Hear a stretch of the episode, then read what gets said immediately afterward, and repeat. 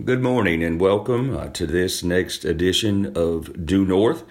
Uh, appreciate you tuning in and listening for a few moments and taking the time to reflect on what God is doing uh, within our lives and how He truly is blessing us. You know, we, we can take a moment right now and either see the glass half empty or half full.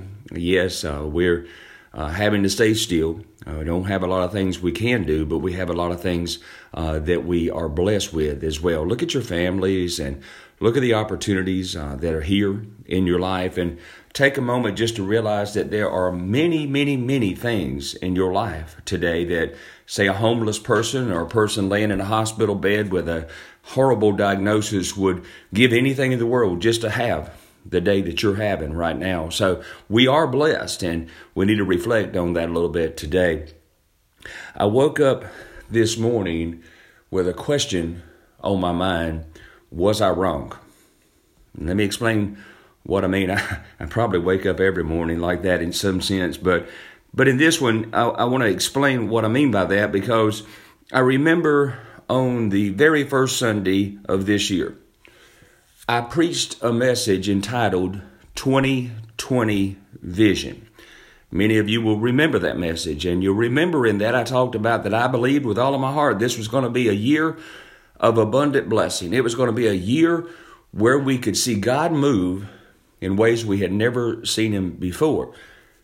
Now that 2020 has turned out the way that it has, I stopped for a moment and thought, what was I wrong in that? Now, I don't claim to be a prophet, so uh, I don't need to sit here and apologize for predicting anything because I'm not a prophet and I don't claim to be one. But in my heart, I truly believed that this was going to be a year of blessing. And the question came to mind was, I wrong in saying that? And the answer that the Lord gave me this morning was no. You see, blessings oftentimes come out of disorder. If you look at some of the greatest revivals that have ever happened across this world, really, uh, some over in England, some here in America, every single time the revival is born out of conflict. It's born out of oppression and difficulties and problems that have happened that cause people to stop and turn back to God every single time. So, can 2020 still be a year of blessing? You better believe it. In this sense, I believe that God is going to bring us through this and He's going to make us stronger than we've ever been before. I believe He's going to bless us in more ways than we could ever possibly imagine. I think it's going to be the greatest year that we've ever had. When we come out of this, I, am praying for a great revival to happen within our lives. See, I, I don't think it's as much about what happens to us as it is how we respond to it it's not as much what happens to us as how we respond to it. David figured that out. You see, David didn't have an easy life. We know that David was called, uh, he was ordained by God at a very young age. But after that, King Saul found out that he was going to be the next king. And so, because of that, King Saul sought to kill him. David spent many, many years out in the desert, living in caves, hiding for his life. I want you to imagine David's life for, for just a moment.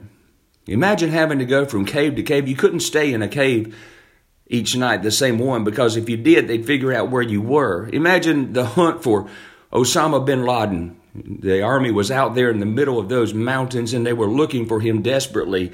And he had to keep running and hiding in underground caves. The same was true of David. David was being sought by the entire army of Israel and they had one order, and that was to kill him. And so he spent so much of his life in these Psalms that we have before us. They reflect many times the grief and the anguish that he's feeling as he finds himself being threatened by his life. And then also we find that even after King David took the throne, you'll remember that he sinned with Bathsheba. And that caused a whole host of problems that would last him to the very end of his life. One of the things that happened as a result of that was a dysfunctional family. And ultimately, Absalom, his son, tries to take over the throne and leads the army to come against David. And once again, David has to flee and run for his life, even in his older years. And so it's in the midst of all of this that the book of Psalms is written, and all that King David had experienced and had gone through. And I'm looking this morning at Psalm chapter 8, and I want to read the first four verses of that to you this morning because I want you to see that in the midst of all of that conflict, in the midst of all that was going wrong within his life, look at what he decides to do. He says, Oh Lord, Oh Lord, verse 1, chapter 8 of Psalms, how excellent is your name in all the earth. You have set your glory above the heavens.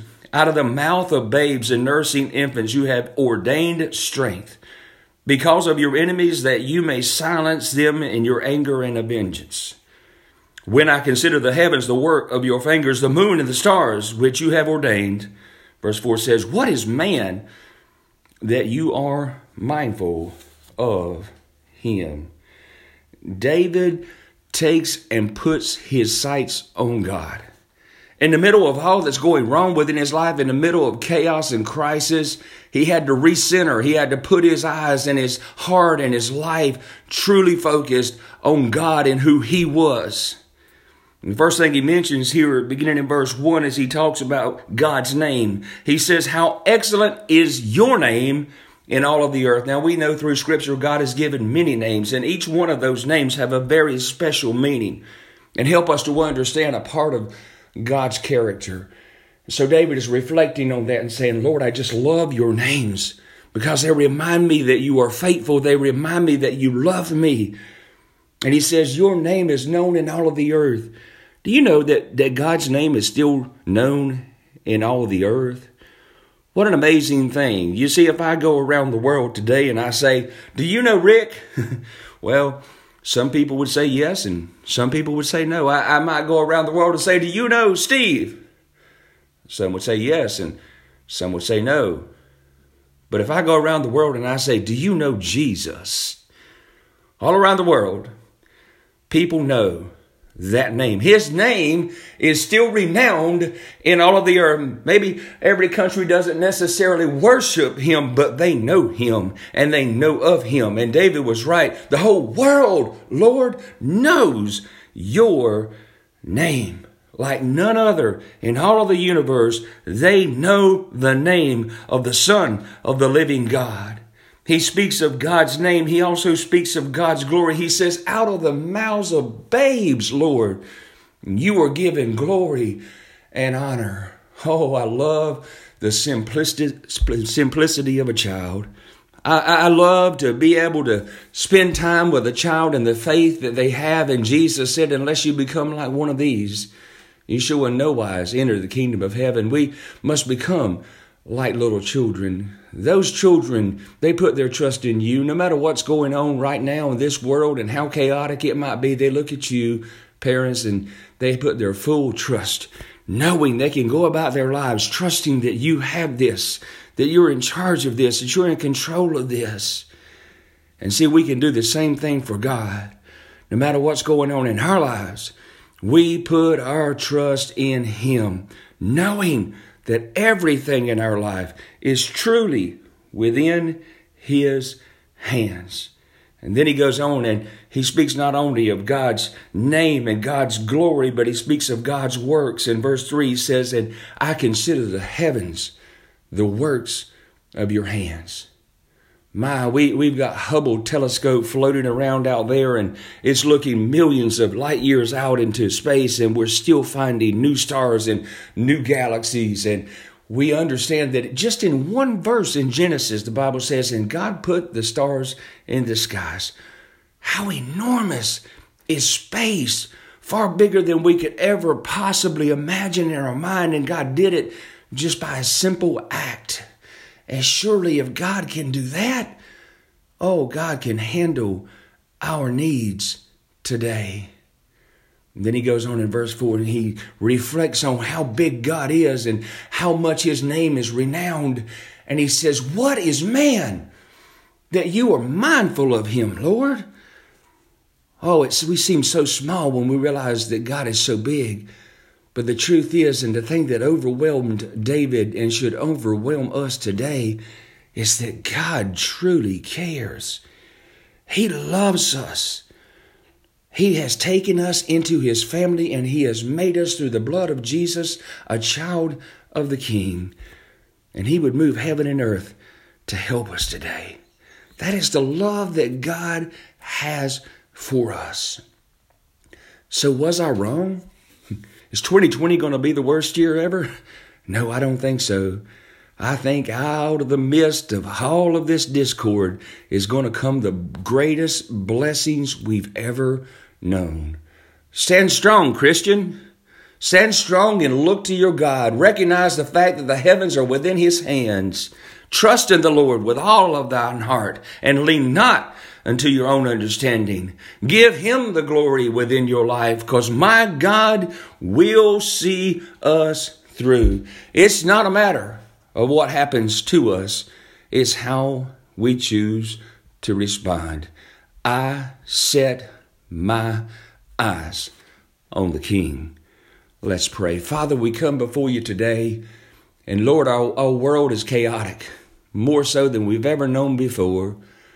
But you are a God in charge, and I thank you that we can trust in your hand.